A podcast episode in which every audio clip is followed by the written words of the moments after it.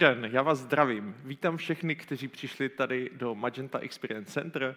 Vítám všechny, kteří se na nás dívají eh, přímým přenosem, ať už jste ve školách, ať v knihovnách nebo ve firmách. A mám obrovskou radost, eh, že jste s námi u Brain and Breakfast. Brain and Breakfast samozřejmě můžete sledovat i ve virtuálním světě od Moravskoslezského inovačního centra, takže pokud se chcete proletět jako avataři, určitě neváhejte. Snídaně je jako vždycky interaktivní, takže vás poprosím, vytáhněte si vaše mobilní telefony, abyste mohli pokládat dotazy. Zadejte si www.slidu.com hashtag brain pro vás, kteří se na nás díváte přímým přenosem na Red Button Edu, tak můžete pokládat eh, pod tím videem, tam máte takové okýnko, kde můžete rovnou eh, ten dotaz položit. Já si to na začátku vyzkouším, takže se zeptám, eh, kdo z vás už na snídani byl, nebo kdo je na snídani poprvé. Takže už to tam nějakým způsobem nabíhá. Já to takhle bez brýlí na dálku nevidím, jinak je to tam vzadu, ale myslím si, že hodně, ano, eh, ne, ne, takže hodně, hodně lidí na snídaní nebylo, takže to hlasování, takže to hlasování eh, tam bude ještě chviličku, takže určitě si to vyzkoušejte, abyste potom mohli eh, položit tu danou otázku. Tak, já to dneska nechci dlouho zdržovat a jsem takový nadšený, protože to téma, o kterém dneska snídaně Brain and Breakfast bude, je moje srdcová záležitost. My v Red Buttonu věříme, že skrz firmy se dá změnit svět a tak e, i tahle ta snídaně bude vlastně o tom, e, jaká je role firm e, v rychle se měnícím světě, v tom novém světě, do kterého jsme tak nějak vpluli, aniž bychom to čekali. A mám obrovskou radost, že pozvání přijal Tomáš Salomon. Tomáši, dobré ráno. Pojďte tady za mnou. Dobrý den, já vás vítám. Dobré ráno.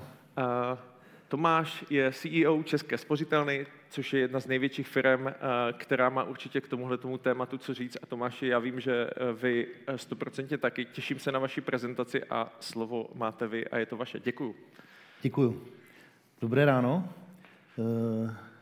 Jak vám, kteří jste přišli na fantastickou snídani, tak i vám, kteří nás sledujete online.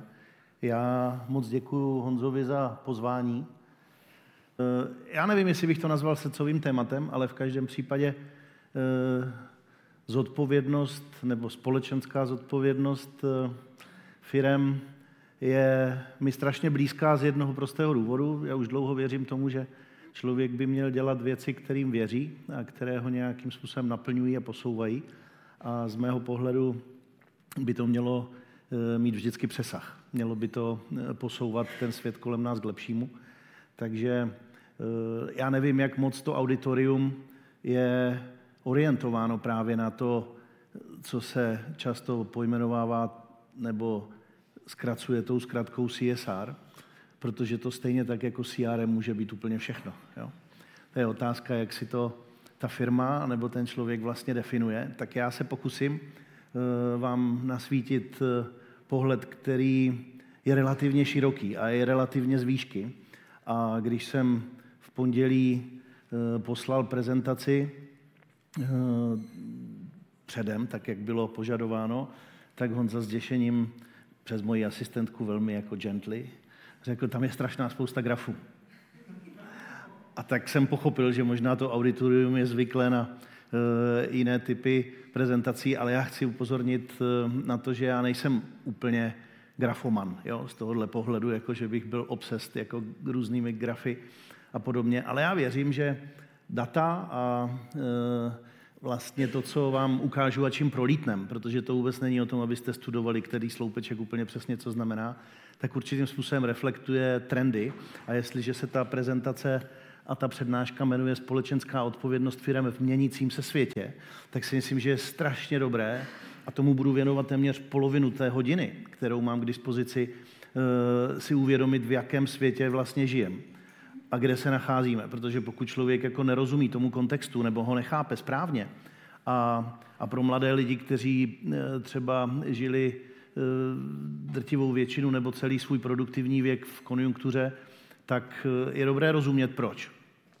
To tak je a proč si je potřeba položit tu otázku, co je jinak, nebo spíš co bude do budoucna jinak, aby jsme mohli zodpovědně určitým způsobem eh, formovat tu budoucnost směrem k lepším zítřkům. Takže díky za pozvání, neděste se jakýchkoliv grafů, když si je potom zpětně prohlídnete a budete jim chtít rozumět, já vás odkážu na lidi, kteří jim rozumí mnohem líp než já. A budu se snažit těmi trendy, protože když si vezmete třeba Dana Prokopa z Pag Research, anebo si vezmete různé eh, další, pana Buchtíka ze STEMu, nebo, nebo Václava Smila, uh, můžu jenom doporučit, to jsou strašně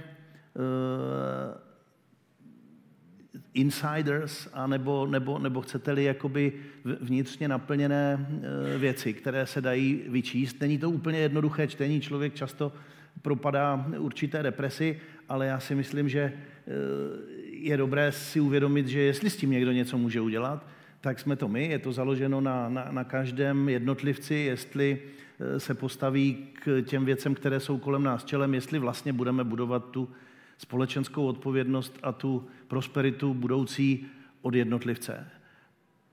A firmy nejsou nic jiného, než jako zase zorganizované větší nebo menší eh, zhluky buněk a jednotlivců. A já strašně věřím na to, že prostě od toho jednotlivce a od zodpovědnosti jednotlivce se vlastně odvíjí to eh, prostředí, ve kterém žijeme. Tak. Společenská odpovědnost firem. Začneme teda těmi grafy, ať to máme jako rychle za sebou. Jo? Jako.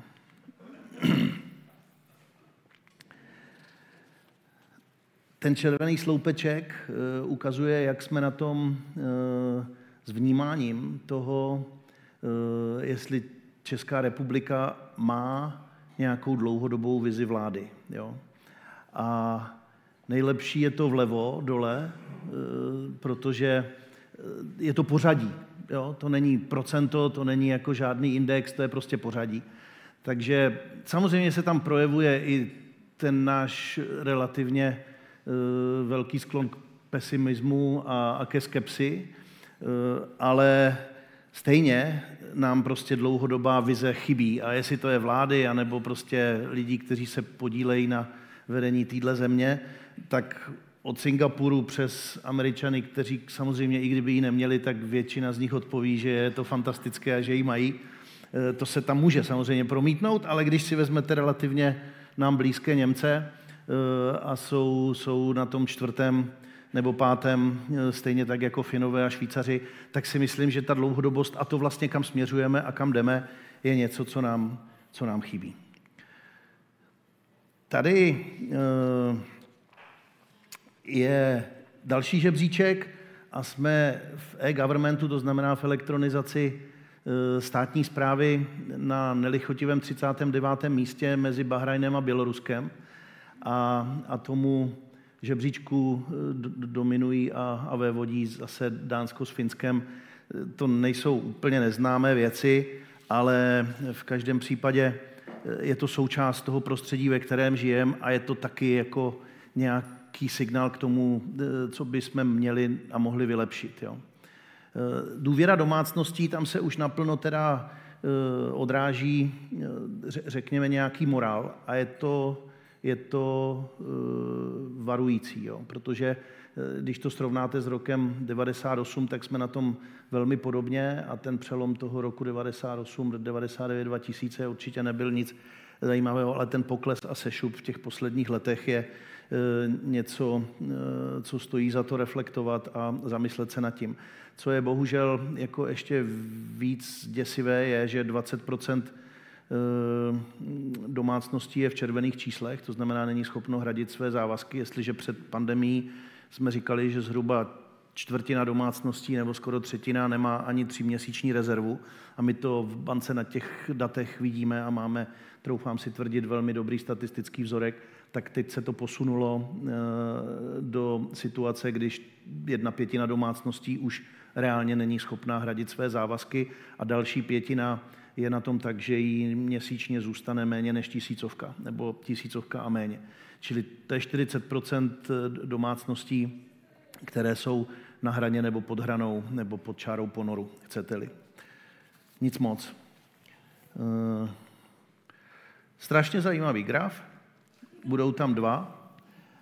A pokud jste ho ještě neviděli, tak ten zrovna stojí za to jako proskoumat. Je to eh, průzkum Edelmanů, který se dělá každý rok. Jenom podotýkám, že jestliže tam eh, je takový ten šedivý eh, trouhelníček, který říká, že to je rok 2020, tak jsou to čísla se sbírána 2019 a publikovaná 2020, jo? takže odráží. A ten v podstatě říká, jak kompetentní, respektive jak etický je který z těch segmentů, který nasvěcují. Vláda nebo vládní struktury, neziskovky anebo biznis. A je to strašně zajímavé, protože na té vodorovné ose vidíte tu kompetenci od mínusových hodnot po plusové a na té svislé ose vidíte e, to vnímání, znovu je to prostě hodnocení poměrně širokého spektra respondentů od toho neetického chování k etickému. A vidíte, že je zajímavý ten posun z roku 2020 na 2021, respektive ty data z roku 19 a 20, kdy eh, ten posun na straně těch, eh, řekněme, vládních struktur není úplně lichotivý, to znamená, lidé je považují za méně kompetentní a méně etické, eh, na, rozdíl od neziskovek, které jsou považovány za neúplně kompetentní nebo ne, ne, ne, nedosahují ani té nuly, ale e, chovají se eticky a strašně zajímavé je, že se nad tu čáru ponoru znovu v té etičnosti a v jejich chování dostal biznis. Říkejme tomu firmy, nebo říkejme tomu, e, říkejme tomu to podnikatelské prostředí. A, to samozřejmě drivuje i očekávání, kdo může e, způsobit dobro, jo? nebo kdo může pomoct tomu, aby jsme se budoucnu měli líp.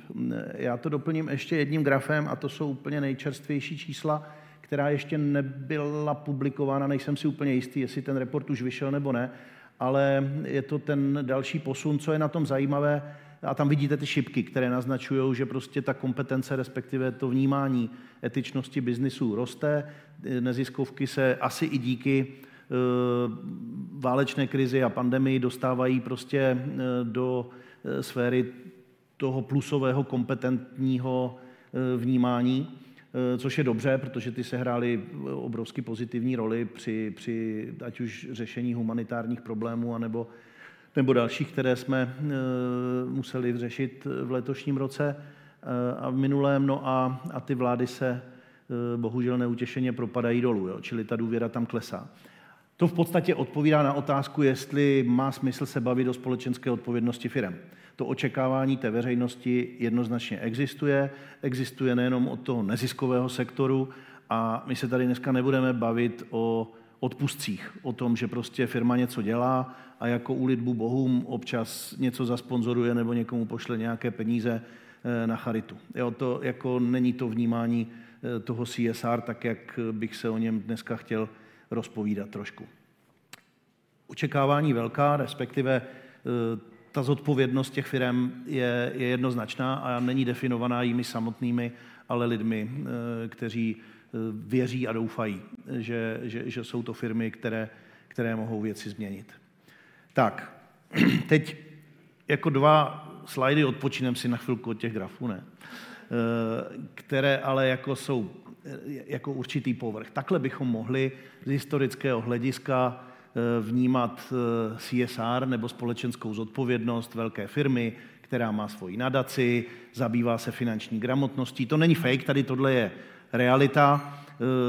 Tomu se ve spořitelně věnujeme dlouhou dobu, a, a ani to není promo. Jo? Já jsem tady viděl na tom prvním slajdu, když to Honza představoval partnery, tak tam byla spousta našich vážených konkurentů, logo České spořitelny tam není, tak já si neodpustím využít tady tu chvilku k tomu, abych řekl, že existuje i, i další banka. Jako, eh, a já věřím, že, že, že nemusím spořitelnu představovat, ale rád bych představil to, co děláme. Takže eh, tohle je, řekněme, Eh, takový tradičnější pohled na, na, na CSR, kterého my se jako nikdy nevzdáme a dělat ho budem, ale budu většinu času trávit nad vrstvou, která tak úplně viditelná není a, a kterou bych chtěl, abyste, abyste pochopili a navnímali a, a, a věděli, proč některé věci děláme a, a jak je děláme.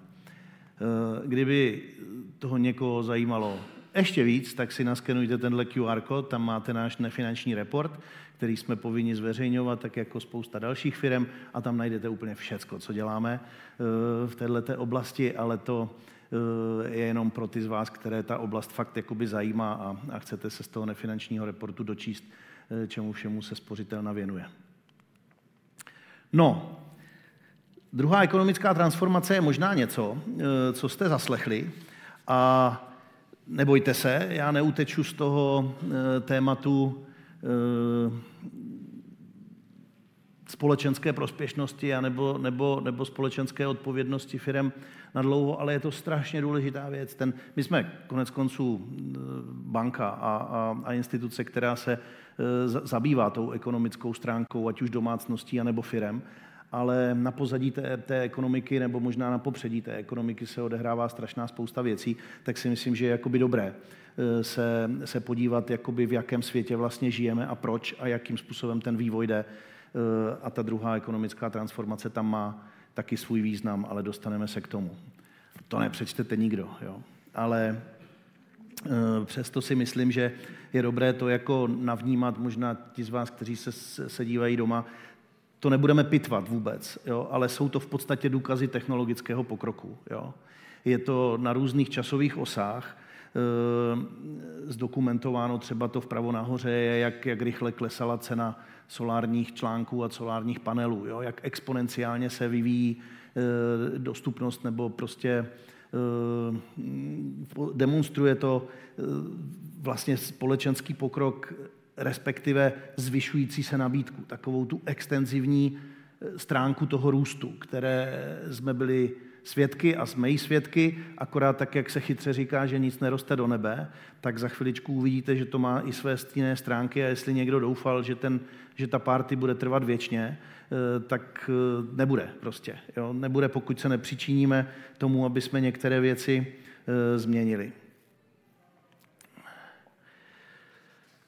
Tohle už je víc varující a není to jenom ta stinná stránka jakoby toho předchozího, te, te, toho předchozího slajdu, což je kombinace těch, těch, řekněme, růstových důkazů, e, ale je to jednoznačně ukázaná věc, že, že index politické nejistoty, jak je to nazvané, extrémním způsobem stoupá. Jo? Jsou tam červená čára ze světa, modře šrafovaná z Evropy a a, a černá z Německa a, a v podstatě významným způsobem stoupá politická nejistota, což lidem nedává důvěru a odráží se to v tom grafu, který jste viděli před chviličkou. E, to znamená, že nemají víru, ztrácejí víru a, a, a nevěří. Jo. E,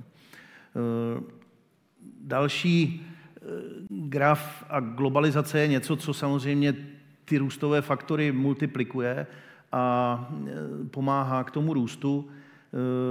Co je ale zajímavé tady na tom grafu, je, že v podstatě půlka z celosvětového HDP je generovaná exportem a importem, sečteným dohromady. To znamená, my jsme už dneska tak fatálně závislí na eh, vlastně globálním pohybu zboží, exportu a importu, že kdybychom jako mávnutím kouzelného proutku chtěli odstřihnout tady tuhle tu část, tak eh, mm, bychom snížili vlastně produkci eh, na, na světě o půlku. Jo, to je, eh, I ta globalizace zlevňuje a zpřístupňuje, zvyšuje životní úroveň a působí prorůstově, ale zase má to své stinné stránky. Nejsou lidi. Tohle je graf. A já dodávám, nebudou. Tohle je totiž demografická křivka, která je eh, ještě těma černýma puntíkama naznačená, co se stane, kdyby eh, zase nějakým zázrakem skončila imigrace. Jo? A jsou to eh, víceméně česká, česká data. Jo? Ale ta demografická křivka je neúprosná a vlastně jde proti tomu růstovému trendu, takže pokud neuděláme něco chytře z hlediska investic, vzdělání lidí, vzdělávání a reskillingu, tak eh, se jako nedočkáme podpory zrovna ze strany, zrovna ze strany pracovní síly, když to takhle řeknu. Jo. Další kombinace čtyř grafů, zase to úplně nepitvejte, ale tady se jako, tady si neodpustím určitou interpretaci každého jednotlivého grafu. Ten vlevo nahoře, ten ukazuje, jak klesá schopnost a ochota vlád se vyrovnat se strukturálními problémy. Když se podíváte ten pík je tam někde mezi roky 89 a 94, tak eh, tam byla určitá eh, snaha, chuť a schopnost eh, vlád restrukturalizovat ekonomiky, respektive investovat do nich, tak aby zajistili ten další růst. Ale významným způsobem až k tomu roku 14, já nevím, jestli existují čerstvější data, asi ano, ale ten trend je jako nespochybnitelný. Když půjdeme dolů, o patroníž, tak ta druhá část eh, ukazuje jenom to, že peníze jsou čím dál tím levnější a my suplujeme tu neschopnost restrukturalizovat a měnit věci v čase tím, že zaléváme ekonomiky levnýma prachama. Důsledkem toho je ten graf pravo nahoře, protože ten ukazuje, eh, že roste alarmujícím způsobem dluh a zadlužení jednotlivých států. My jsme se tady trošičku jako přes prsty dívali na Řecko, které dosáhlo mm, dluhu takového, že ho nebylo schopno splácet, ale když se podíváte na kombinaci velkého množství evropských zemí, a to není jenom Itálie, která se často skloňuje, ale i Belgie je nad hranou 100% z hlediska zadluženosti a připočítáte si k tomu teď, že ty nízké úrokové sazby, které v eurozóně byly dlouhodobě na nule nebo dokonce pod nulou, tak teď začínají nutně kvůli skrocení inflace růst, tak schopnost států splatit své dluhy se limitně blíží nule velkých, eh, velkého množství států. A ty žluté části těch grafů ukazují ten poměr eh, celkového zadlužení k hrubému domácího produktu. Takže tam vidíte, že prostě jsme se dostáváme nad 100% a s rostoucí cenou peněz, protože pořád ještě vycházíme z relativně nízké ceny peněz, tak, tak se ta schopnost splácet bude, bude významně měnit. Ty červené potom jsou červené sloupce ukazují, jak roste, jak roste HDP, takže vidíte, že prostě to nemáme ani z čeho, jo? my nevyprodukujeme. No a v podstatě eh, ten poslední graf vpravo dole ukazuje, jak roste vliv populistů. Což není nic jiného než kombinace eh, vlastně těch předchozích. Jo. Eh, takže jako, když si uvědomíme, v jaké společnosti žijeme a jestli a, a co je důležité pro tu odpovědnost toho, aby se věci... Tak jestli chceme pokračovat v tom trendu zalévání ekonomik levnýma penězma, s tím spojené vlastně neschopnosti splácet, když jsem demonstroval tady 40% domácností, které jsou na hraně, tak eh, možná 50% států je za hranou. Jo. Z toho celospolečenského pohledu. A je, je ráno, je to tady jako příjemná snídaně, tak já vás nechci dostat do deprese, rozumíte? Jo? Ale a, a, jako fakt nejsem ten, který by jakoby zkoumal uh, grafy od rána do večera, ale jako uvědomit si, v čem a proč je to důležité, protože jestli s tím jakoby chceme něco udělat nebo přiložit ruku k dílu, tak je jakoby ta analýza toho, uh, v čem se nacházíme, docela jako užitečná. Uh. Ty problémy v neschopnosti růstu produktivity už vidíme dlouho, tady se jakoby úplně eh, ne, nezdržím dlouho u toho grafu. Eh, jinými slovy, to není jako překvápko. Jo? To je jenom vlastně neochota ty věci buď to vidět, nebo se na ně podívat ze správného úhlu pohledu to jako není fakt překvapení. To není ani důsledkem válečného konfliktu v letošním roce, to není ani důsledkem globální pandemie. To jsou prostě jenom katalyzátory, které některé ty trendy umocňují a, a nasvěcují jakoby v pravém e, světle.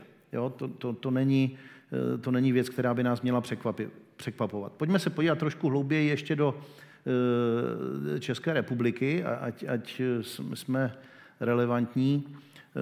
Tohle by nás mohlo naplňovat nadějí a hrdostí. Jo?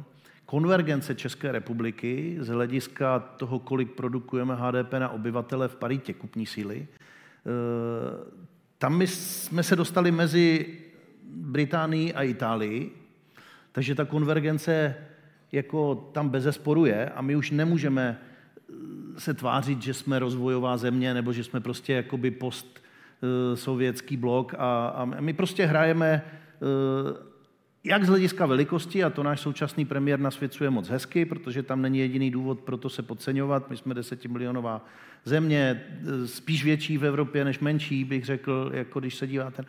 A zároveň jsme dokonvergovali do, do relativně ekonomicky jako dobrého postavení. Ty puntíky a ty čárky, ale až budete mít chuť se do toho trošku zahloubat, tak ukazují, že e, ne vždycky vlastní zásluhou, že vlastně jako jsme tam dokonvergovali, protože ty kolem nás byly horší a pomalejší a zároveň, tak je to takový trošku jako jednooký mezi slepými. Rozhodně to není tím, že bychom věděli, kam jdeme a že bychom byli schopni jakoby ten růst té ekonomiky zdravě řídit. Zase se vrátím k té eh, transformaci ekonomiky, která z mého pohledu je žádoucí a nutná. Jo. Ale, ale fajn.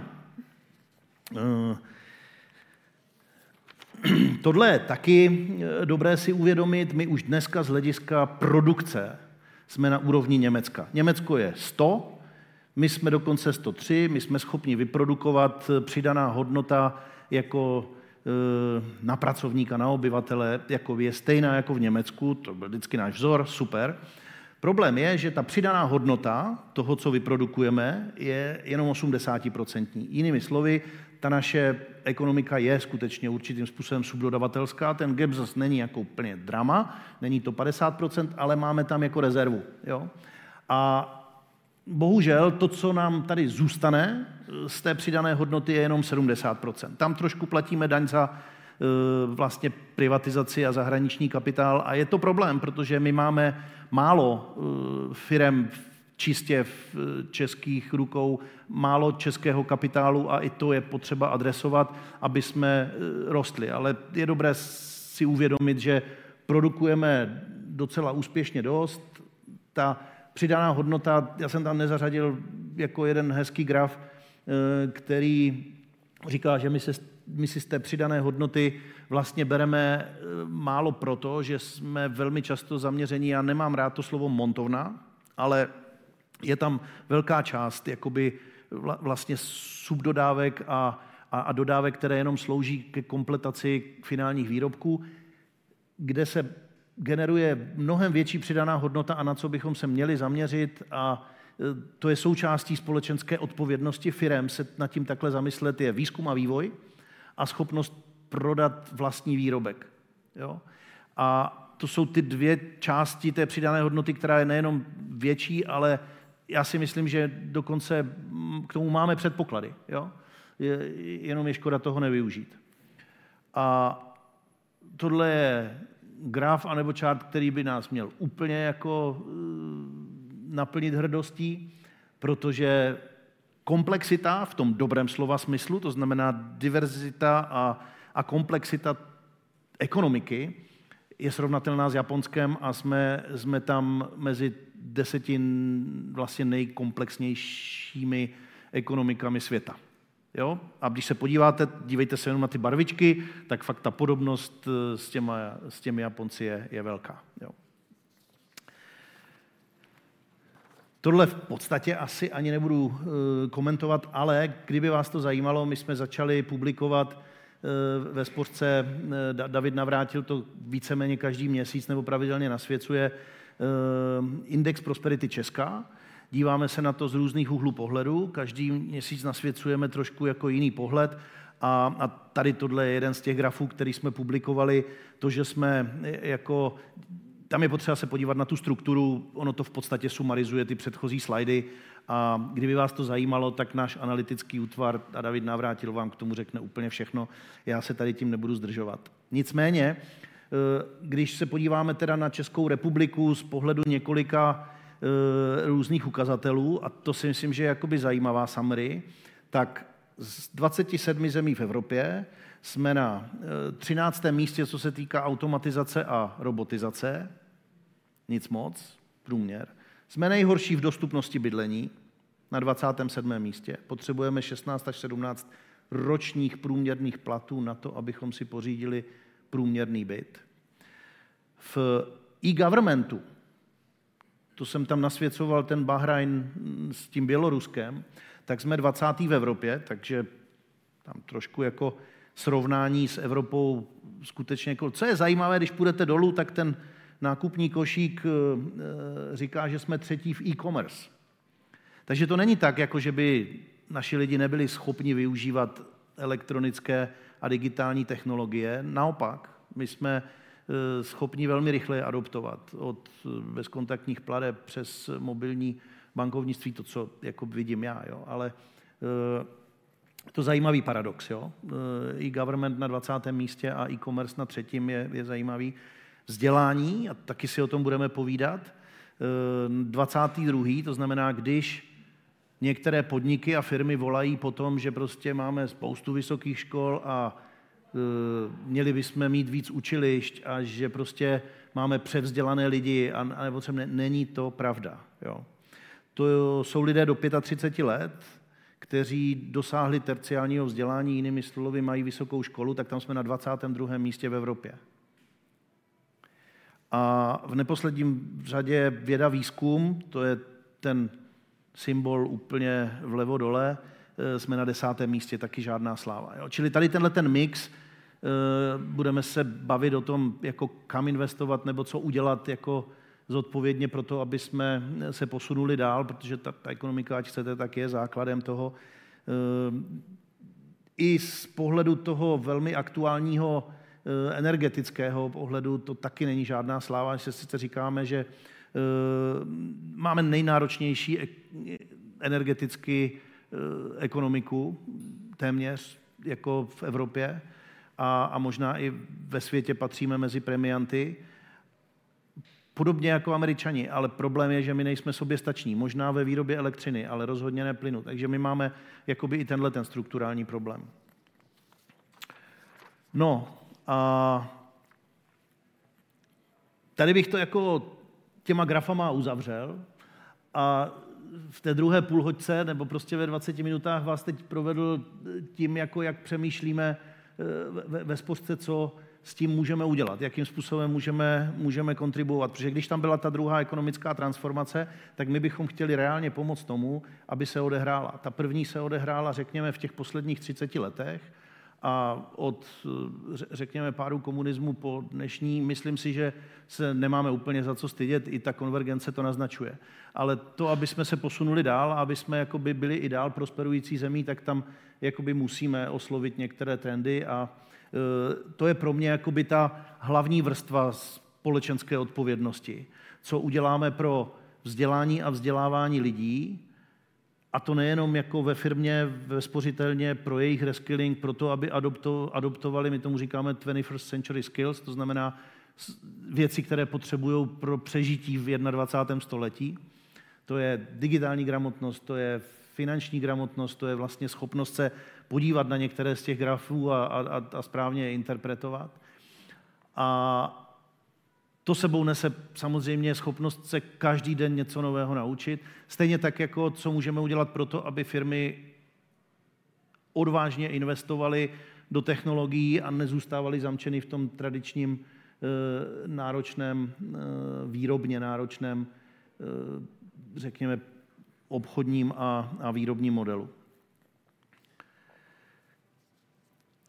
My máme dlouhou tradici, na, spořitelně bude 200 let v roce 2025 a začala vlastně velmi inovativní myšlenkou, protože do toho roku 1825 vůbec v Evropě, to, to bylo desetiletí, kde se vlastně, kde vzniklo to, čemu dneska říkáme retailové bankovnictví. Do té doby neměli k finančním službám přístup jiní lidé než ti, kteří vlastnili pozemky nebo vlastnili fabriky, nebo prostě neexistovala možnost ukládat a pracovat s penězi, které jste dostali, anebo s hodnotou, kterou jste dostali za tu námezní práci a námezní sílu. Tam tím fantastickým vynálezem byla vkladní knížka, že si lidé můžou ukládat a část své spotřeby, protože to je taky jeden z těch zdravých návyků, aby si vytvářeli nějakou rezervu, pravidelně spořili.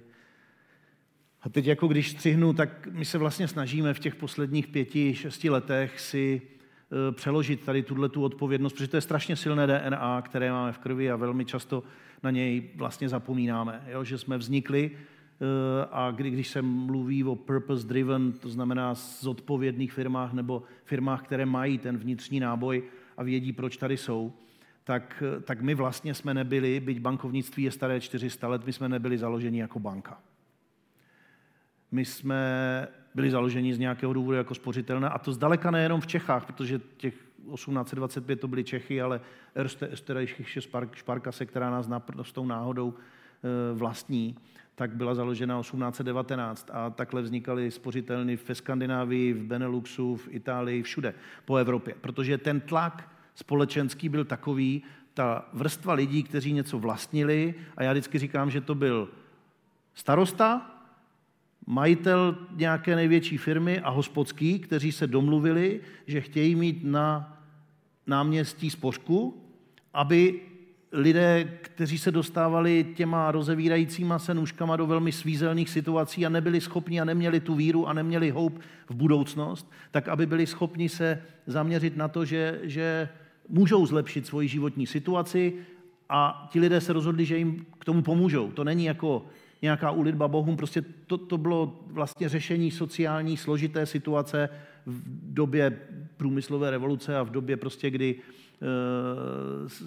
ti lidé na tom nebyli úplně dobře a, a ta společnost rozhodně nebyla e, kompaktní.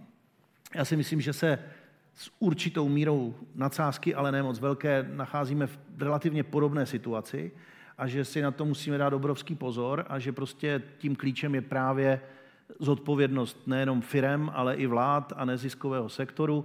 Pochopení je, je to formulace společné vize a představy, aby jsme se všichni společně mohli upnout k nějaké, eh, řekněme, perspektivní a prosperující budoucnosti, aby jsme proto všichni něco byli schopni udělat, protože eh, to, to není jako fikce, to je, to je wishful thinking. To je prostě, když se eh, jakoby větší množství lidí zhodne na tom, že takhle je to správně, tak se velmi pravděpodobně ty věci stanou. Nebo, nebo je šance, že se stanou.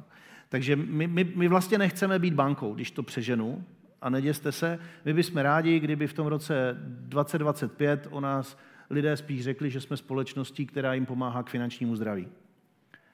Nám asi nikdo neodpáře prostě to, že na první dobrou máme absolutní znalost eh, brandu, je málo kdo, kdo by nevěděl, že existuje spořitelná, ať už s náma bankuje nebo ne. Ale moc bych si přál, aby když nám bude 200 let, tak lidé řekli, že, že, že, že vlastně pomáháme společnosti, pomáháme jim, jednotlivcům, firmám k tomu, aby byli finančně odolnější, aby byli gramotnější, aby rozuměli tomu kontextu a aby jsme společně se zasloužili o to, eh, že se nám tady žije líp a měli jakoby budoucnost, ke který se upínáme. Tak to je naše společenská odpovědnost, jak ji vnímáme.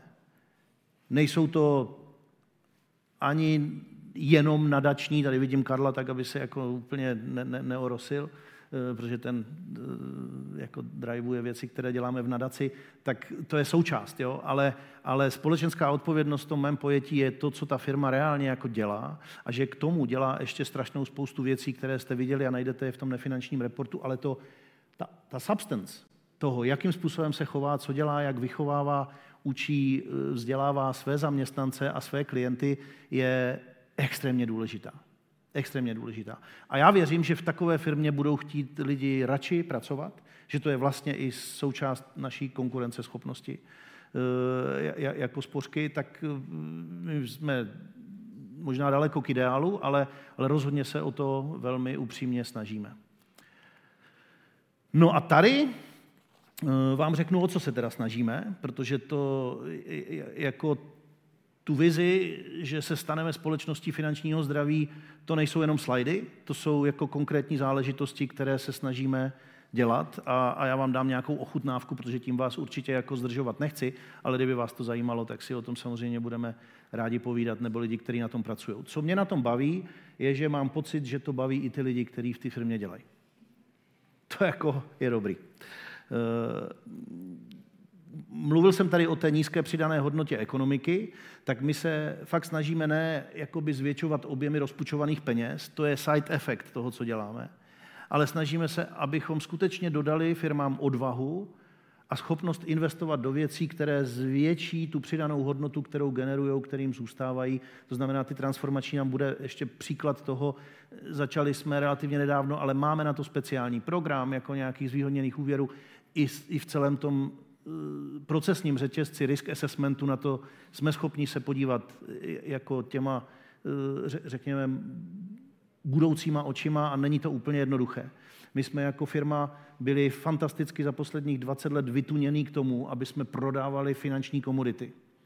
A udělat z té firmy společnost, která se je schopna zabývat těma aktuálníma problémama a neprodávat hlava nehlava eh, to, co má zrovna na stole, to není easy. Jo.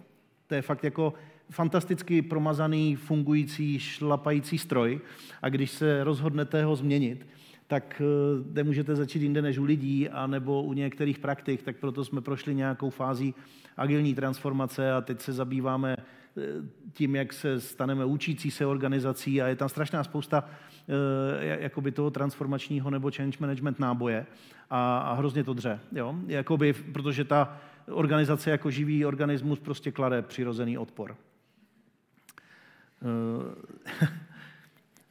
Takže nízká dostupnost bydlení, i o té jsem mluvil, to je jakoby uprostřed na tom slajdu. Tam máme už eh, v pipeline zhruba za miliardu projekty. My chceme, aby se prostě dali rentovat ve spolupráci s mm, municipalitama eh, byty zhruba 20% pod tržním nájmem a zase není to charita, je to jako docela dobře spočítané, jsme ochotní dělat kompromisy v té návratnosti a eh, Často se mě novináři ptají, jakoby, proč to děláme, kde je tam to, co jako jim neříkáme. A to je strašně jednoduché. My prostě jsme pupeční šňůrou svázaní s tím, jak se té společnosti daří a jak se lidem daří. A když prostě se nebude dařit lidem a nebude se dařit firmám, tak my prostě to můžeme zabalit. Když ten sentiment půjde ještě víc do kytek, tak prostě mluvit s někým o investicích, kdo není schopen uhradit své závazky v tomhle měsíci, je prostě absolutně irrelevantní a ztratíte důvěru. Takže jako my, my musíme, jako my prostě, a čím víc firm si to uvědomí, že vlastně musíme přispět k tomu, aby se to prostředí změnilo pozitivním směrem, tak tím líp. Takže jsme si vybrali jako ty největší pain pointy společenské, našli jsme si tam svoji relevanci, protože jako my jsme největší poskytovatel hypoték. Dneska už hrdě, jako bez ohledu tady na různá další loga, je to tak. Jo? Máme největší portfolio hypotéční a poskytneme nejvíc jako objemové hypoték. Ale k čemu, když prostě si to může dovolit dneska ani ne 20% lidí? Jo? A my bychom to ještě jako nějakou dobu takhle si dokázali připnout na prsa tu jedničku. Jo? Ale to jako není dobře. Takže eh, ta dostupnost toho bydlení je, je velké téma a, a, a máme na to poměrně jako eh, slibný, slibně se rozvíjející program. Ten nápor na rodinné rozpočty, i o tom budu mluvit, protože to je teda fenomén těch posledních let a to je jako velké, velké téma. No. Eh, Budeme potřebovat, aby s náma ty lidé na tom spolupracovali a aby byli finančně gramotnější. To bez toho nejde prostě, protože jinak jako se míjíte v, to, v té konverzaci, ale to je součást. ESG anebo eh, vysoké investice do ochrany životního prostředí, eh, to, to vlastně je taky jako megatrend eh, a může to kdokoliv nazývat aktivismem, ale prostě, že nenecháváme tu planetu v stejném nebo lepším stavu, to je taky důsledek té nejenom globalizace, ale toho vlastně růstu, který není jakoby udržitelně založený. Jo? Takže prostě pro nás je to naprosto logický téma, je to součástí toho celkového společenského klimatu. A napjatý trh práce, to znamená investice do, robota, do robotizace, digitalizace, i o tom prostě lidi nejsou a nebudou. A, a my, když chceme, aby lidé dělali jako skutečně práci, e, která má větší přidanou hodnotu a nechali Eh, tu tupou eh, operační práci strojům a, a robotům. A to dneska ta technologie umožňuje, jo? čili to není nic jiného. Takže teď už jenom jakoby prosvištím trošku konkrétněji těmi pří, případy nebo příklady, ale chci, abyste pochopili ty, řekněme, vrstvy té společenské odpovědnosti a, a zamysleli se nad tím, jestli a které firmy a jakým způsobem můžou mít kontribuci nejenom to, že jsou jako good corporate citizen. Jo, to považuji za hygienu a za nutnost, jo, že prostě mi není jedno, jak vypadá to prostředí kolem té fabriky anebo těch kanceláří, jaké prostředí vytvářím pro lidi, kteří tam pracují. Já, já jako si myslím, že bez toho už to nejde ani. Jo? E, nebo možná jde, ale jako jsou, jsou to neudržitelné, neudržitelné příklady. Ta vrstva, která je pro mě jakoby mnohem víc sexy a zajímavá, je, jak vlastně změnit vnitřní fungování té organizace toho, co vlastně dělá a proč to dělá. Jako najít tam ten smysl toho, jak můžu kontribuovat k lepšímu vývoji společnosti. Tam samozřejmě padá i ta schopnost se bavit s neziskovkama, bavit se s tím vládním sektorem, to není jednoduché. Nás velmi často vnímají jako soupeře, nebo možná jako neziskovek jako, jako zdroj nějakých grantů nebo peněz. Jo. Ale to bude fungovat jenom, když si spolu budeme rozumět a budeme si povídat dohromady. A nenadarmo se říká, že každá země má takovou vládu, jakou si zaslouží. Prostě to je nějaký odraz té společnosti, je to smutné, úsměvné, tady můžete kroutit hlavou, jak chcete, ale, ale prostě tak to je. A, a, a my i, i, i tu politickou reprezentaci a tu státní musíme být schopni nějakým způsobem edukovat a já se nechci stavět do role, že víme všechno. Jo? Tam je obrovská míra pokory toho, co vlastně nevíme. Jo? Ale, ale když se o tom nebudeme bavit a když to nebudeme dělat společně, tak já prostě nevěřím, že se to dá přetlačit. Jo? Nebo myslím si, že to je mnohem efektivnější a rychlejší způsob, ale hrozně to teda bolí. Jo? Hrozně to bolí. Takže zvyšování přidané hodnoty, máme konkrétní program. Eh, začali jsme na něm vlastně vyšívat začátkem tohohle roku. Je pro mě fascinující, jak to strašně hezky rezonuje.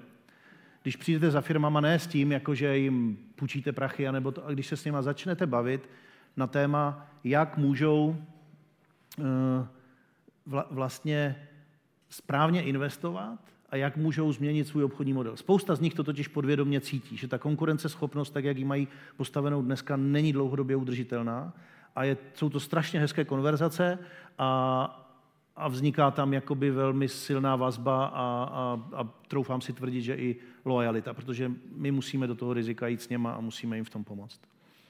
Eh, dostupnost bydlení jsem nějakým způsobem komentoval. Taky budu moc rád, pokud budete mít zájem se zabývat, co všechno, protože oni to cítí vlastně i ti developři, jakkoliv na ně taky můžeme koukat skrz prsty, tak eh, spousta z nich ví, že ten model, kdy prostě něco postavím, prodám to, postavím něco většího, prodám to a tak dále, taky dlouhodobě jakoby nefunguje, protože najednou se jim, obzvlášť teď, když se zvýšila cena peněz a zvýšila cena nemovitostí, tak najednou něco postavili a zjistí, že to nemají komu prodat. Protože ty lidi prostě nemají prachy. A těch 20%, který je mají, tak už jakoby další investiční nemovitosti buď to neabsorbují, nebo nechtějí.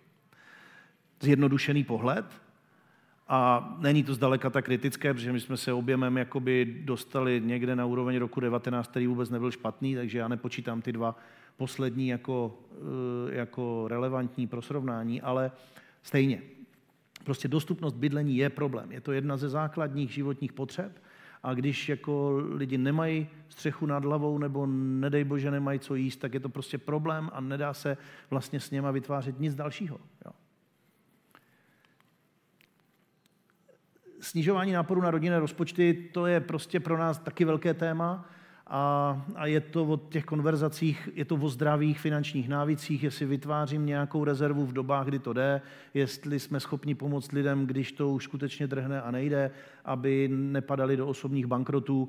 A mm, není to jenom edukace, ale i edukace. My budeme odměňovat ty zdravé finanční návyky, nechceme se dostat do role chytrého mentora a říkat, jako až si tohle vyřešíte, tak přijďte, chceme těm lidem jako reálně pomoct. To bude role našich poradců a chceme to digitalizovat, jakoby kompletně tady tuhle tu vrstvu vlastně poradenskou a schopnost eh, lidem pomoct s jejich, s jejich správnými návyky. To jako znáte taky všichni, ne? Tak dneska ty hodinky vám ukážou, že je čas vstát, nebo že byste si měli jakoby se nadechnout a jako počítají vám kroky a odměnějí vás kroužkama za to, že jste si zacvičili a všechno. Tak já si myslím, že to úplně stejně funguje u těch eh, finančních návyků. My některým jako klientům nebo skupině klientů říkáme turbo spenders, eh, protože jakoby cokoliv mají, jakákoliv příležitost se ukáže, vždycky jsou věci, které si eh, potřebujete nebo chcete koupit a, a je tam strašná spousta. Já taky vím, jako jak je dobré žít zdravý život, chodit brzo spát, nejíst moc cukru, nepít alkohol a, a cvičit. Jo? ne, nedávám to, jo? Jako nedávám to, ale vím to. Jo? A, a když mi někdo pomůže, jestli jsou to hodinky, nebo to, to jak se trošku přiblížit e, tomu, tomu zdravému životnímu stylu, tak, e, tak jsem rád. Jo? Tak mě to vyhovuje, tak my budeme hrát v, to, v té finanční oblasti snad tady tuhle roli. A e, tohle je o udržitelnosti, my si to nebudeme dávat a nedáváme si to do toho vývěstního štítu, protože ta zkrátka ESG, ta není jenom o tom životním prostředí, je i o těch eh, sociálních a, a governance věcech. My jsme víc, jsem ukazoval na tom slajdu, eh, odkud jsme přišli a, a jak eh, vlastně jsme vznikli jako, jako firma, tak jsme víc naložený v té sociálně governance oblasti, ale tu oblast životního prostředí vůbec nepodceňujeme. Jo? Takže, takže dneska nám spousta firm říká, že vlastně se už ani nemůžou zúčastnit tendru, pokud nemají jako zmapovanou uhlíkovou stopu a nemají nějaký základní reporting, tak je vlastně e, ve spoustě zemí vůbec nepustí a nepřipustí do, do výběrového řízení. Takže to je svým způsobem vynucená nutnost, ale my chceme, aby jsme se fakt dívali na, na, na energetickou náročnost e, z, z trošku komplexnějšího pohledu, než jenom jako tupě vyhovět tomu, jako co, co mají všechno naplňovat. Decid. Ha, 50 minut. Eh, a že to nebylo tak strašné s těma grafama, eh, ale pro ty z vás, kteří by se chtěli zavrtat, tak tam jako eh, jsou ty možnosti. Rád propojím na, na lidi, kteří se v tom vyžívají víc. Tak tolik za mě, já doufám, že aspoň trošku jsem přenesl to vnímání té společenské odpovědnosti a fakt nechci z toho vůbec dělat kliše, Eh, pro, pro mě je to jakoby extrémně důležité téma, ale, ale našel jsem si tam ten rozměr té denodenní vlastně práce a nikoliv jako nějakého side jobu.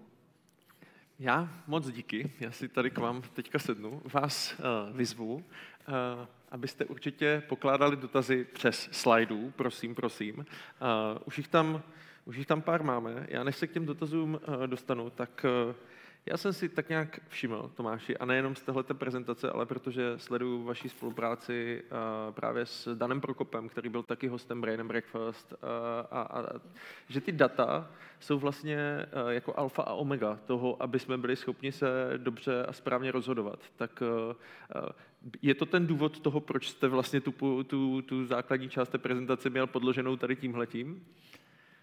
Hele, já, eh, já jsem spíš jako intuitivní okay. typ. Jo. Já jsem se k tomu musel nutit a musím se k tomu nutit do dneška. Ty základy mě dali kdysi v GE, kde se prostě bez, eh, kde se bez jako dat a bez statistiky jako nedalo nebo nesmělo moc udělat jako rozhodnutí, nebo minimálně se muselo eh, zafejkovat, že tam nějaká data jsou na podkladu, ale já dám hodně na intuici, ale čím dál tím víc vnímám právě sílu dat protože těch informací, které se kolem nás jako pohybují, je hodně a v různých skupinách, bublinách můžete podlehnout tomu, že víte. Jo.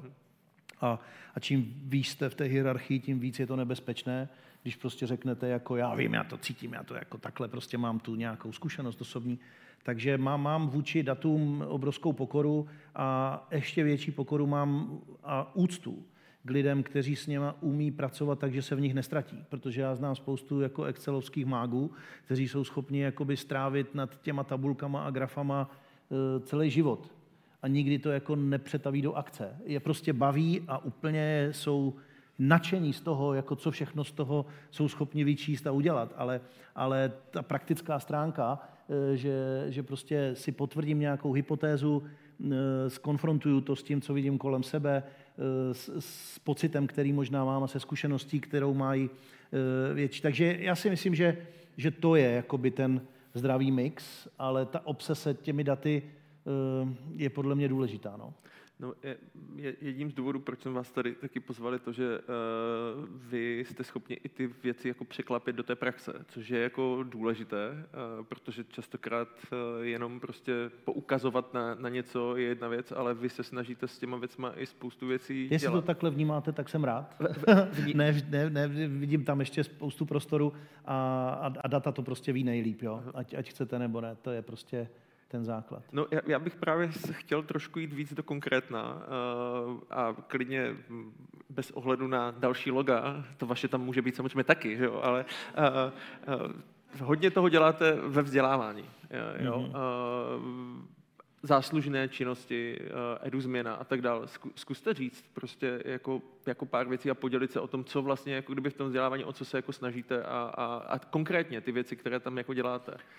No, Hm. V té prezentaci to bylo to e, přesvědčení, že ta budoucí prosperita celé společnosti je postavená na sebevědomém, tudíž ale vzdělaném a neustále se učícím jedinci je velmi, velmi silná. Jo.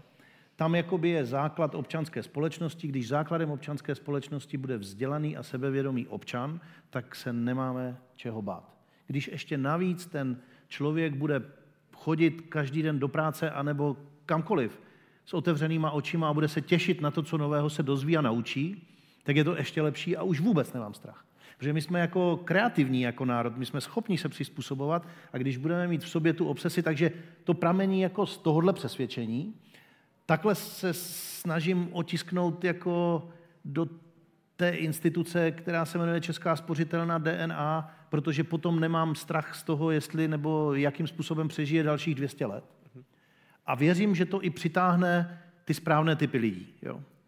A my máme, vlastně jsme v posledních pěti letech jakoby celý program eh, nadační jakoby převrtěli směrem ke vzdělání, ke vzdělávání. Teď tomu dáváme trošičku ten spin té, eh, toho finančního nebo těch, těch, těch návyků 21. století, ale, ale má to jakoby silnou a dlouhou tradici ve sposce a místo toho jakoby nabízet zaměstnancům eh, já nevím, kurzy angličtiny nebo, nebo kurzy Excelu, ale teď to nechci fakt zazovat, jo, protože to už se jako eh, snad neděje jakoby tak často, ale tak v nich chceme vzbudit vlastně eh, zájem, zájem o to se naučit a zároveň jim říct, že to je prostě, to je ta odpověď na to, aby se jim žilo lépe, aby prostě měli vyšší platy a aby e, jsme všichni žili ve společnosti, která je lepší. Tak tam je to, nevím, jestli jsem odpověděl, jo, ale e, protože se můžeme bavit o konkrétních programech. Jo. Edu změna taky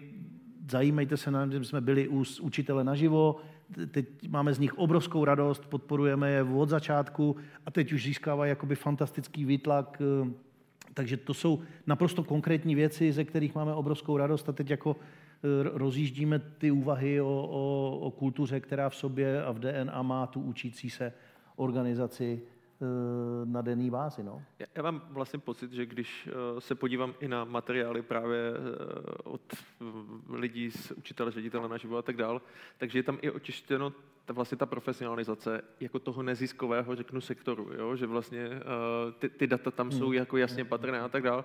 A před pár lety by to ještě vůbec nebylo. Takže mám pocit, že i v tomhle tom jako ta profesionalizace je vlastně důležitá, protože to nastavuje nějaký benchmark toho, jako jak by se to asi mělo dělat. Uh, ale ta, ta otázka i do té druhé uh, transformace je, jakým způsobem, tak jak vy přemýšlíte o té firmě, uh, vlastně otisknout do dalších podnikatelů a do dalších těch uh, vlastně firm, které jsou tady v Česku. Já vím, že je tam spousta signatářů, tak nějak mi to připadá, že je to furt stará známá parta jako lidí, a, hmm. ale když jdu trošku za, za humna, uh, tak, tak to tam není úplně tak růžové. Hele, je, je a není. Eh, mě nebo nás jako, protože se považuji za, za jednoho z těch iniciátorů uh, té výzvy, tak vlastně překvapilo, jak jsme byli schopni se s těmi uh, usual suspects, s těma, s těma furt stejnýma jménama vlastně jednoduše zhodnout, nebo snadno zhodnout, ne jednoduše. Protože to jsou osobnosti, které mají názor a před 10-15 lety si troufám tvrdit, že by to nešlo. Ale Radek Špicar říká, že ten biznis vlastně dozrál, jo? že domaturoval, že začíná mít jako nadhled, že, se, že si začíná uvědomovat, protože i ty lidi, kteří byli objektivně v těch posledních 30 letech úspěšní, vybudovali fantastické firmy a jsou často jakoby zmiňovaný jako příklady, tak si uvědomují, že má to pokračovat, tak se to musí odehrávat v nějakém prostředí a s nějakým jako základem a s nějakou nadstavbou. A to je strašně fajn slyšet. To, co my proto můžeme udělat, je, že budeme dobrým příkladem, to znamená, že to nebude akademická debata a nějaké jako e, rady e, chytré povzdálí a že budeme ochotni sdílet některá rizika, obzvlášť jako banka, mm-hmm. a že budeme dodávat odvahu a vlastně i nasvěcovat ty dobré příklady toho, jako co se kde podařilo. Jo. Protože uh, včera, předevčírem, jedna z našich dceřinek, Seed Starter, možná znáte, taková jakoby hezká uh, nová uh, investiční noha, uh, tak přitáhla dva lidi ze Silicon Valley a, a tak jsme si měli možnost povídat jakoby v širší skupině dvě hodiny o tom, jako co, co je jiného. A tam, když my se tady bavíme o tom, jako o té schopnosti fail fast, to znamená dělat chyby a poučit se z toho, tak tam to vnímání je prostě přesně opačné. Lidé, kteří jako se chystají udělat nějakou investici, hledají lidi a foundry, kteří mají za sebou co možná nejvíc chyb. Nehledají ty, kteří už čtyřikrát uspěli, protože to je jenom otázka statistické chyby, kdy znovu, nebo kdy selžou, nebo kdy prostě se to není selhání, to je prostě, to je jenom vlastně learning, to je jako jenom poznatek, takže e, vy se mnohem víc naučíte z chyby, pokud jste schopen ji jako dobře analyzovat a ta odpověď na to je, že to vlastně není chyba, že to zatím jenom nezafungovalo. Mm-hmm. Jo? To je jako, a já jsem se tím xkrát, protože to je nejhorší, co se vám může stát, když jako na polovinu nápadů říkáte, tohle už jsem viděl, tohle už jsme dělali, tohle už je, to je prostě strašně špatně. To okolí se mění, technologie se mění a ten nápad, který byl před deseti lety třeba uchopený jenom trošičku, jako by ze špatné strany, tak dneska může fantasticky zapařit. Nebo u toho budou schopnější lidi, nebo to budou lidi, kteří jsou schopní se učit. Jo. Takže vůbec jako neodmítat tady toto, jakoby to je ta prapodstata toho, jako že jsem připravený se učit nové věci, jsem zvídavý, že vlastně jako by mě zajímá, co dělají druzí, nezavírám se do sebe. To je jako strašně těžké, jako lidi jsou ve své podstatě vlastně líní, jsou pohodlní, změna jim není, jako, takže čím víc lidí bude bavit to, že se věci kolem nich mění a proměňují a budou z toho nadšení a budou jim svítit oči, tím líp. Jo. Není to snadné. No. To eh, mě právě vede k tomu, jak jste říkal, že to bolí vevnitř té organizaci, tak eh, já se určitě na to chci zeptat. Říkal jste, že ještě pár let zpátky byla spořka perfektně promazaný stroj na, na dělání peněz. Teďka to no, pořád nějak... je. Jako, je a, pořád, to, to teď, teď... a to není ani nic špatně. Jo? Jakoby já se, jakoby vydělávat peníze je prostě e, správně já neříkám, že ne, a je tam nějaká jako kdyby hrana, za kterou už by se třeba nemuselo jít a neříkám, že to je, neříkám, že to je váš případ, ale je spousta prostě firm, které za tu hranu určitě rádi půjdou. Hmm. A, a, a, vlastně to, co jste nám tady ukazoval, a já jako říkám, podepisuju to, protože vím, že ty věci se dějou, nebo aspoň takhle to vnímám, tak ta změna je obrovská, ale obrovská. A uh, tak, tak jaké jsou ty porodní bolesti? No, já, já nevím, jestli jakoby mluvit o porodních bolestech, protože to každý vnímá buď to individuálně, osobně, že, že ta instituce jakoby třeba tlačí do ně mimo komfortní zónu, eh, ale jsou lidi, kteří jsou tím nadšení a, a jakoby rádi eh, kolem sebe vidí další možnosti a výzvy, ale když jako vlastně naprogramujete a připravíte procesně z hlediska rozhodovacích, ale i těch 20-30 let, jako tu firmu ovlivní tak, že ona i je atraktivní a sexy pro určité typy lidí a naopak jako nepřitahuje úplně. Takže jako celý tenhle ten změnový proces, abyste byl schopen říct, aby, aby to znovu nebylo akademický a jenom to nebylo na nějakých jako strategických slajdech, se kterými se známíte management a potom se jako nic nestane. Takhle jakoby končí většina jako strategií a, a, a, a plánů jakoby firem, že prostě se představí, ale potom se jakoby ve své podstatě nic moc nestane. Jo? To je takové povin, povinná korporátní e, řekněme, cvičení, že se čas od času, obzvlášť s nástupem nového managementu, se to děje téměř pravidelně, eh, představí jako no, nová. A, a když nejdete o tu úroveň níž a nejste trpěliví, dlouho musíte mít i pochopení vlastně akcionářů pro to, aby se to dalo. Takže mě to, že to bolí a skřípe, eh, vůbec nestresuje, protože když si pomůžu zase tím příkladem z toho fitka, tak to taky jakoby bolí a skřípe, ne? To jako není zadarmo. Ale ve finále, když to člověk překoná, tak má vlastně radost. Jo? A, a tady to je podobné. A, a když si to lidé oblíbí nebo oblíbí čím dál tím víc lidí, tak věřím, že to potom vyhledávají a že je to návykové. No. Já, já nevím, jestli tak můžeme naťuknout některé konkrétní věci, jakoby úplně konkrétní, no, konkrétní, jo, ale, ale nevím, jak moc je to relevantní pro to auditorium. A... Uh, já, já si z toho vlastně i beru t, já jsem obrovský obdivovatel Tomáše Bati a vlastně beru si z toho, že Baťa byl vhodný pro 30% lidí. Jo? To znamená, že ta vlastně valná většina jako kdyby vůbec nefungovala. Momentě, kdy jste přistoupil do toho baťového systému, tak v 25 jste, v 25 jste měl našetřeno, věděl jste, co je, jako, jakým způsobem hospodařit s penězma, jakým způsobem jako tyby číst věci, jak, jak, dobře dělat, jak se učit, jak správně žít, eh, jakým způsobem konver, konverzovat lidmi a tak dále. To znamená, že vlastně, že já tak trošku jako se, se tam vracím a vždycky se dívám na to, co už jako bylo uděláno tak se chci zeptat, inspirujete se tam trošku jako taky tím způsobem, hmm. protože to bylo vlastně jako kdyby stát ve státě, Zlín jako byl starosta, potom třikrát za sebou zvolen vlastně jako kdyby ze 100% skoro hmm. jo, a tak dále, a tak dále. To znamená, hmm. že on vlastně vybudoval systém, který podle mě je hodně zajímavý. Hele, je to, je to, je to zajímavé a na tom jsme se teda jako nějak neladili. Jo? Já jsem eh, na dovolené naposlouchal knihu, myslím Petr Banáš se jmenuje, jsem Baťa, dokážu to. Hmm v audioverzi a to teda budu rozdávat na Vánoce teď. To já vám protože, lepší. Uh, jo, jo, to věřím, že, že existují i lepší, protože já mám jakoby o Baťovi spoustu knih, ale není to, jako ne, nebyl to doteďka jakoby úplně ten největší a nejsilnější zdroj inspirace, nicméně našel jsem si tam tolik paralel, že si myslím, že to stojí za to proskoumat, protože to je fascinující příběh, jako už pro nás relativně jako starý, ale na těch to je prostě jak přes kopírák. Jo? A on teda byl strašně tvrdohlavý a vlastně nesmlouvavý a, a, a myslím si, že by to měl v dnešní době extrémně těžké, pokud by nebyl schopen jako změnit ten styl, kterým do toho šel, ale vlastně vybudoval globální impérium z ničeho, jo? jakoby z, z, z, z chudého valašského regionu prostě prodával. Ale zase ta, Společenská odpovědnost, to znamená, aby se lidem, on vlastně chtěl obout svět, jo? Tam prostě, nám se to zdá divné, protože každý máme jakoby v doma e, víc bod, než bychom měli, jo? Ale, e, ale tam v té době prostě spousta lidí, když se dneska bavíme o jakoby chudých lidech nebo, nebo zranitelných, tak prostě re, reálně chodila bosa, jo? A to, a to nejenom u nás, ale on prostě se rozhodl, že, že bude expandovat do Indie, udělal to do Afriky, udělal to jako a tak. ty Baťovy domy do dneška vlastně dominují spoustě měst. No. Mi přijde i jako celkem zajímavá paralela, když my jsme se spolu bavili právě o tom řešení té, té bytové otázky, uh-huh, kterou vy tam uh-huh, máte taky, uh-huh, tak uh-huh. on otevíral vlastně totálně nové obory.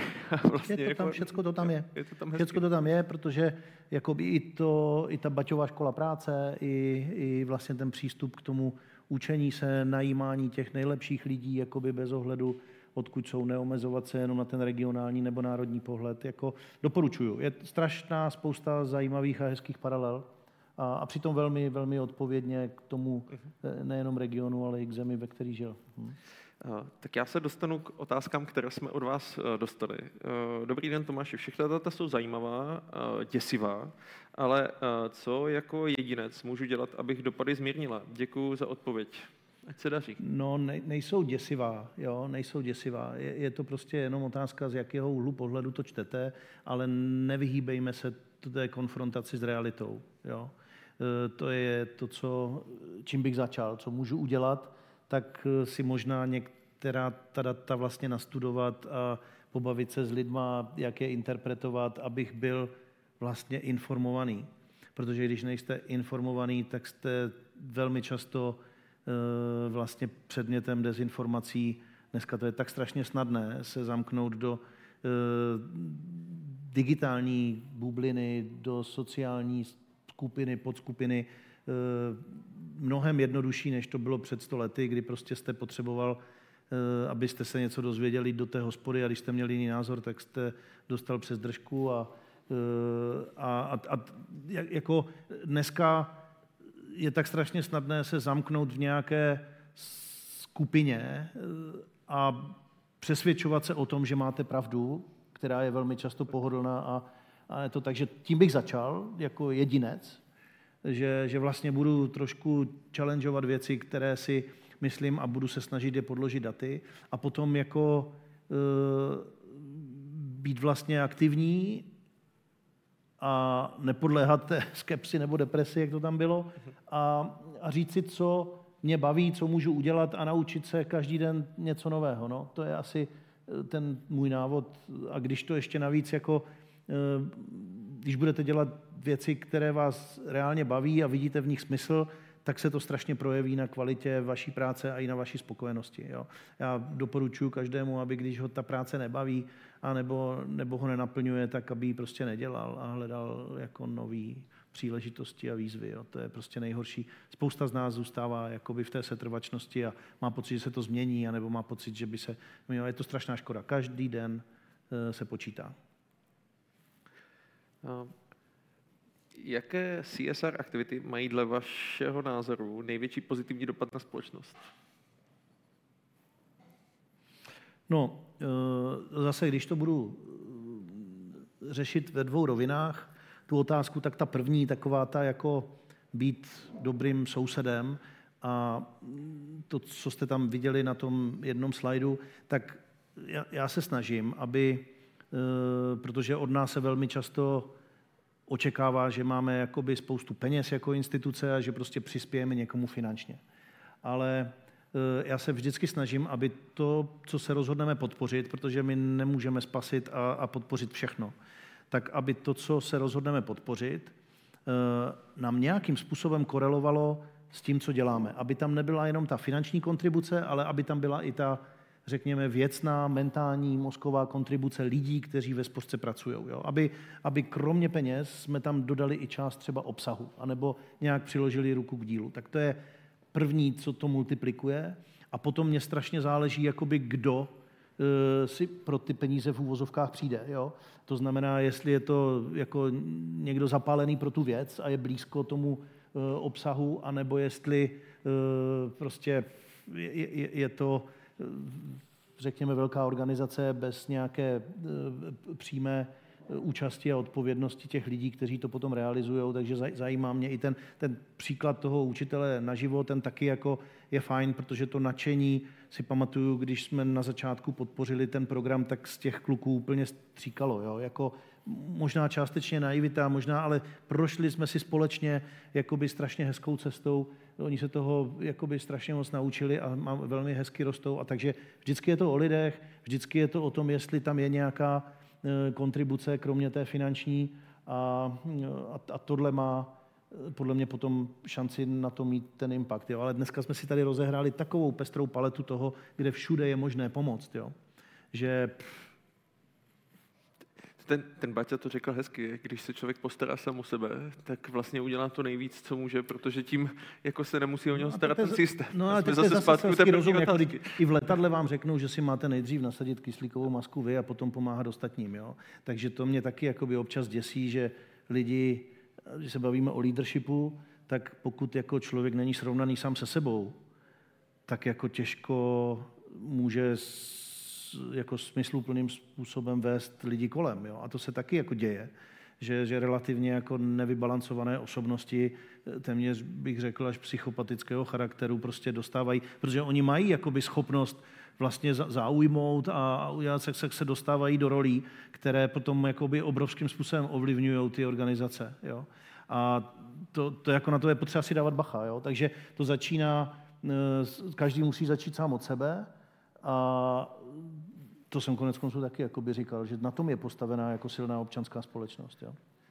Já tady zkusím navázat, eh, jak může přispět Česká spořitelna ke změně školství, propagovat technické, exaktní obory oproti soft oborům, i když bude znamenat více učení a méně zábavy. Jo? A schválně se na to ptám právě v kontextu toho leadershipu, kde bychom hmm. se spolu taky párkrát bavili o tom, hmm. že jako rozumět lidem a komunikace a tak dále je vlastně v dnešní době obrovský jako kdyby důležitý asset. Jo?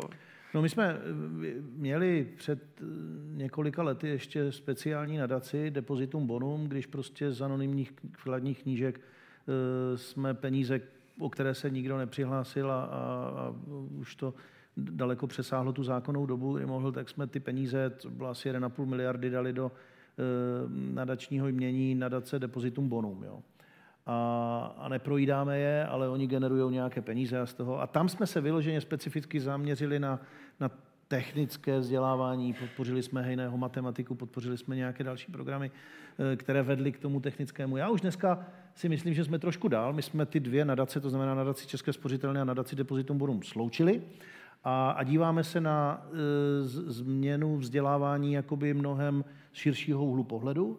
Myslím si, že jsme si tam vydobili jako velmi hezké postavení a místo. I proto jsme se s dalšími třemi nadacemi spojili do té edu změny, protože si myslím, že zase je to o, tom, o té schopnosti spolupracovat, komunikovat dohromady. Jedině tak má šanci eh, vlastně dojít k pozitivní změně celého systému. To je strašně komplexní systém. Jo?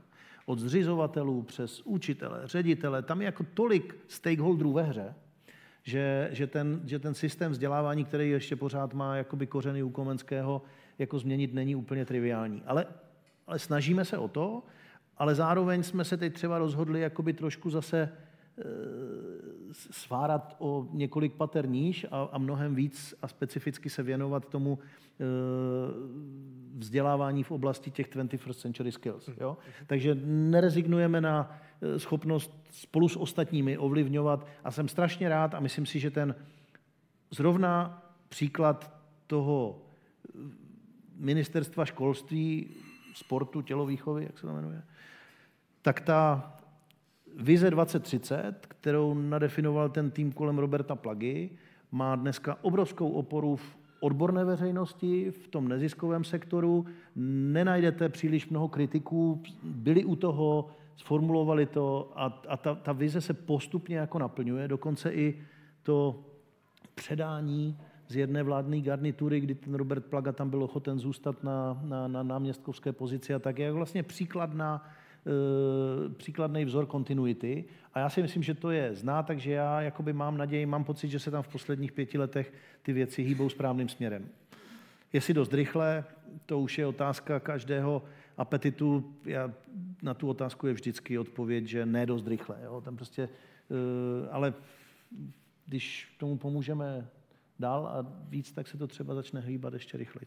Já se teďka zkusím ještě zaměřit na sílu těch bank. Máme tady mhm. pár dotazů. Mm. Hodně se straší kolapsem peněžních systémů. Jak to vidíte vy?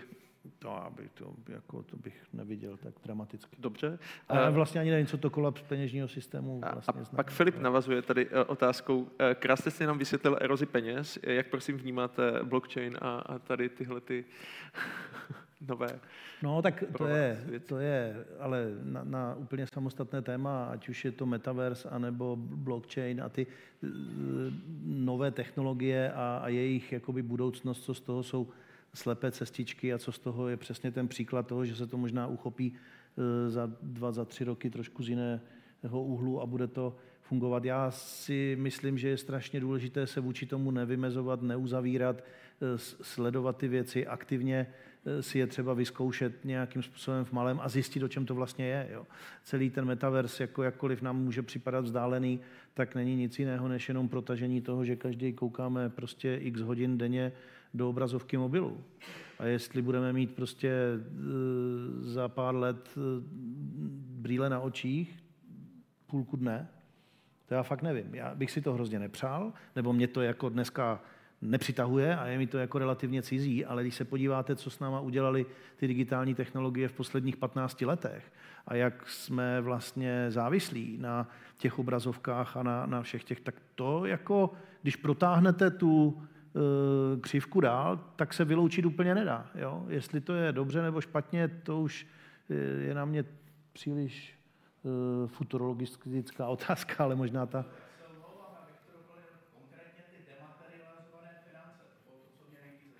Jo, jo.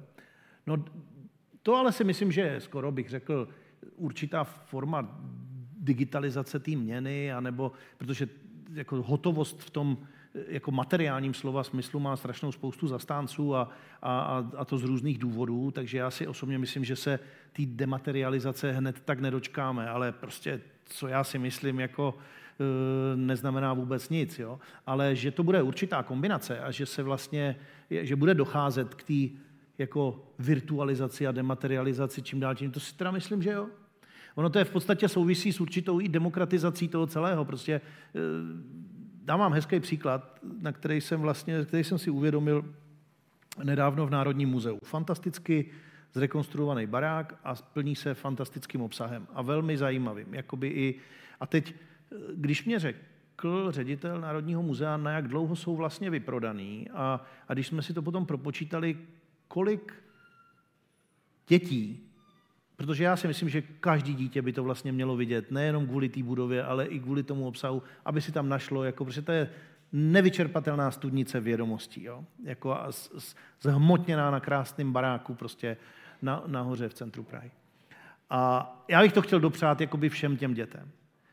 A ono to prostě, i kdyby měli všechny ty děti progresivní učitelky a chtěli je tam vzít, tak to není fyzicky možné. Takže jestli chceme demokratizovat jako tenhle ten zdroj vzdělání, vzdělávání, dopřát jim jako nějaký zážitek, tak ho možná budeme muset virtualizovat.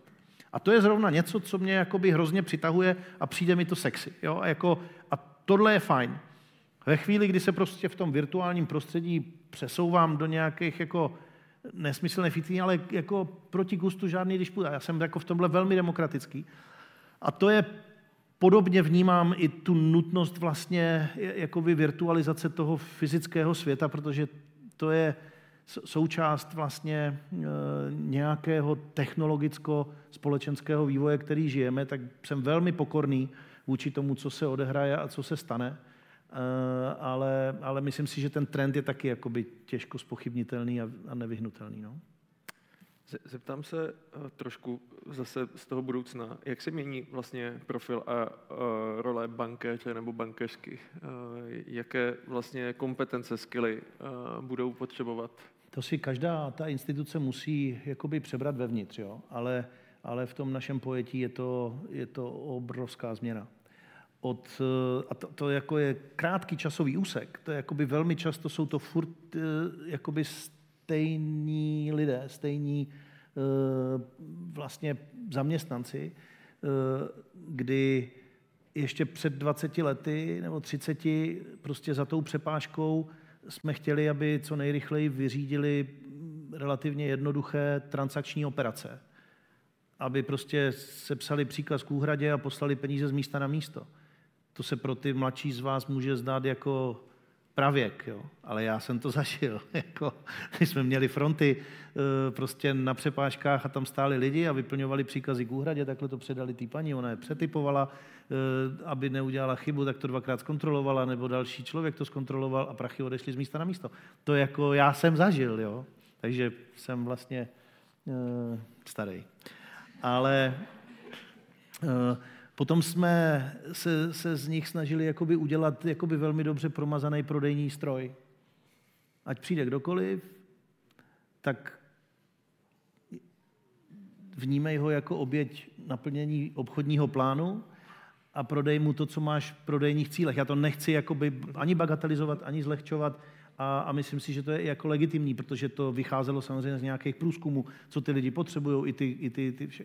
ale v podstatě jako Harcel. Jo? Další etapa jakoby poradenství v oblasti financí. Tam potom zjistíte, že jako hrozný zájem o to, aby prostě jsme lidem všem vysvětlili, jaký je rozdíl mezi debetní a kreditní kartou. Jo? Ale já nevím, jestli jim to jakoby úplně pomůže. Jo? Já bych byl rád, kdyby tomu jakoby rozuměli, takže to poradenství se hodně soustředilo a, a možná ještě pořád soustředí na na, na jednotlivé atributy těch finančních produktů, jo, toho, co může nebo nemůže lidem pomoct.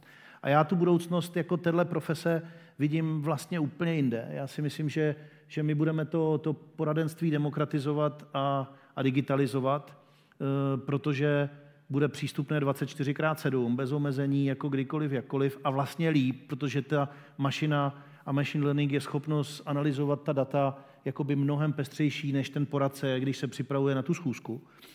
Ale ta role toho, toho člověka, protože já si myslím, že tam vždycky musí být ten lidský otisk za to, protože to bude vždycky připravovat a, a programovat tu nabídku jako by člověk, tak bude právě v té evangelizaci těch digitálních technologií, v tom, aby jsme na lidi přenesli důvěru, aby jsme jim vysvětlili, k čemu ty digitální technologie jsou dobré a v čem už naopak jakoby je dobré zvážit, jestli, jestli si eh, je osvojit anebo strávit s něma tolik času. Eh, není to mentorování, jo? je to prostě jenom přenesení důvěry ve značku a, a, v, a, v, a v poradenství v tom dobrém slova smyslu a pomoct získat ty správné finanční návyky. Tak takhle já vidím roli, ale nejenom jako poradců ve finančních centrech, nikoliv na pobočkách, ve centrech finančního zdraví, které věřím, že budeme mít, tak, tak tuhle tu roli bych chtěl, aby eh, vlastně naši poradci adoptovali. Uh-huh. Já tady mám otázku, uh, jak zpětně hodnotíte příběh Bohemia Energy? Myslím, že to je to, o čem jste mluvil z hlediska toho Harcelu. A jakou v něm roli sehrála spořka? Například tady Petr se ptá, která například Matce podstrčila tohoto dodavatele a pak jí vůbec nepomohla. No to, já si myslím, že z dnešní perspektivy se, se samozřejmě jakoby příběh Bohemia Energy taky jakoby vnímá, nebo já ho vnímám úplně jinak, než před těmi, kolik to je už dneska, dva roky, ne? E, nebo rok. E, my jsme nepodsouvali jako nikomu Harcelově a možná, že existovaly e, výjimky, kdy ten člověk to takhle vnímal, ale celá ta snaha, protože zase to vycházelo z nějaké analýzy nákladů jednotlivých domácností, tam se podíváte, náklady na energii tvoří jakoby významnou část a, a snažili jsme se lidem pomoct v tom, aby část těch nákladů e, se snížila, jo? E, konkrétně na energii. Vybrali jsme si partnera, Bohemia Energy, a každý chytrej říkal po půl roce, to jste museli vědět dopředu, že to takhle skončí. Dneska se znárodňují v Německu firmy, které jsou milionkrát větší než Bohemia Energy úplně ze stejného důvodu. Jo? A to, že prostě v té době tady této malé obchodní firmě, a já se jich vůbec nezastávám, protože tam byla spousta jakoby chyb možná, které udělali a my jsme je mohli předvídat, ale upřímně řečeno, kdyby komukoliv ten scénář, který se odehrál všem nám před očima za poslední dva roky, před těmi dvěmi lety někdo dal a řekl, že se takhle zvýší ceny energií, tohle to se stane a takhle dlouho se budou držet, a to, co se děje teď jakoby v posledních týdnech nebo měsících, je úplně bezprecedentní. Ještě umocněno tím válečným konfliktem. Takže já si myslím, že jakoby po bitvě každý generál je možný to vidět. My jsme prošli třemi audity zevnitř, zvenku, z Národní banky, toho, jakým způsobem jsme procesně postupovali v případě Bohemia Energy. K mému překvapení jsem čekal, že tam těch nálezů bude dokonce, bych řekl, víc, tam nebyly jakoby procesní pochybení. Obchodně bych to samozřejmě dneska řešil úplně jinak, ale to je jako každý chytrej. A je mi líto a my jsme velmi upřímně se snažili všem, který to hitlo, tak pomoct velmi aktivně a myslím si, že se nám to v drtivé většině případů teda podařilo. Jo. Ale No, dějou se věci, no. Jako, kdo nic nedělá, nic neskazí. Jo, děkuju. Uh, Jaroslav se ještě ptá a mě to hrozně zajímalo. Jsem rád, že ta otázka tady uh, je. Uh, protože bych se vás na to zeptal. Nevím, jestli jste zaznamenal zakladatele americké Patagonie, že předal svoji firmu velikosti miliardy na boj s klimatickou změnou. Tak co, co jenom, co na to říkáte? No těch, těch příkladů podobných e, velkorysých gest, a já to ani nepožiju za gesta, ty lidi jsou podle mě vnitřně přesvědčení, že to tak je správně, protože, jak říká moje žena, rakev nemá kapsy, Eh, tak je kolem nás čím dál tím víc. Třeba Ondra Vlček jako Savastu, to taky vidíte, jakoby, eh, co je, já jsem taky, myslím si, méně materiálně orientovaný člověk, ale mně se to kecá, protože já jsem saturovaný jako z hlediska materiálních potřeb, jo. A už relativně dlouho. Takže eh, mně to přijdou hezké příklady, ale nejsem naivní a nevolám po tom, že by to tak měl udělat každý. Jo. Ale, ale jsou to hezké příklady a prostě lidi mají různý vztah ke svému majetku a, a strašná spousta lidí, kteří mají objektivně velký majetek, tak vím, že naopak vůbec nechtějí, aby se o jejich filantropických počinech mluvilo a, a nechtějí to dávat na oči. Takže já si myslím, že i tohleto hodnocení je velmi často povrchní, jo? že bychom neměli jakoby lidi odsuzovat, dokud je e, vlastně neznáme a, a, a nevíme, co mají za sebou a co dělají dobrého nebo špatného. Ale je to jako hezký příklad pro to, aby si lidi uvědomili, že prostě je čím dál tím víc lidí, kteří si uvědomují, že je potřeba e, se nějakým způsobem spolu podílet na řešení budoucnosti. Tomáš, já vám moc děkuji, že jste si udělal čas. Eh, bylo to super. Díky za odpovědi na otázky. Přišly jich celá řada, takže děkuji, děkuji, děkuji. A díky za pozornost a za pozvání. Jo, děkuji moc.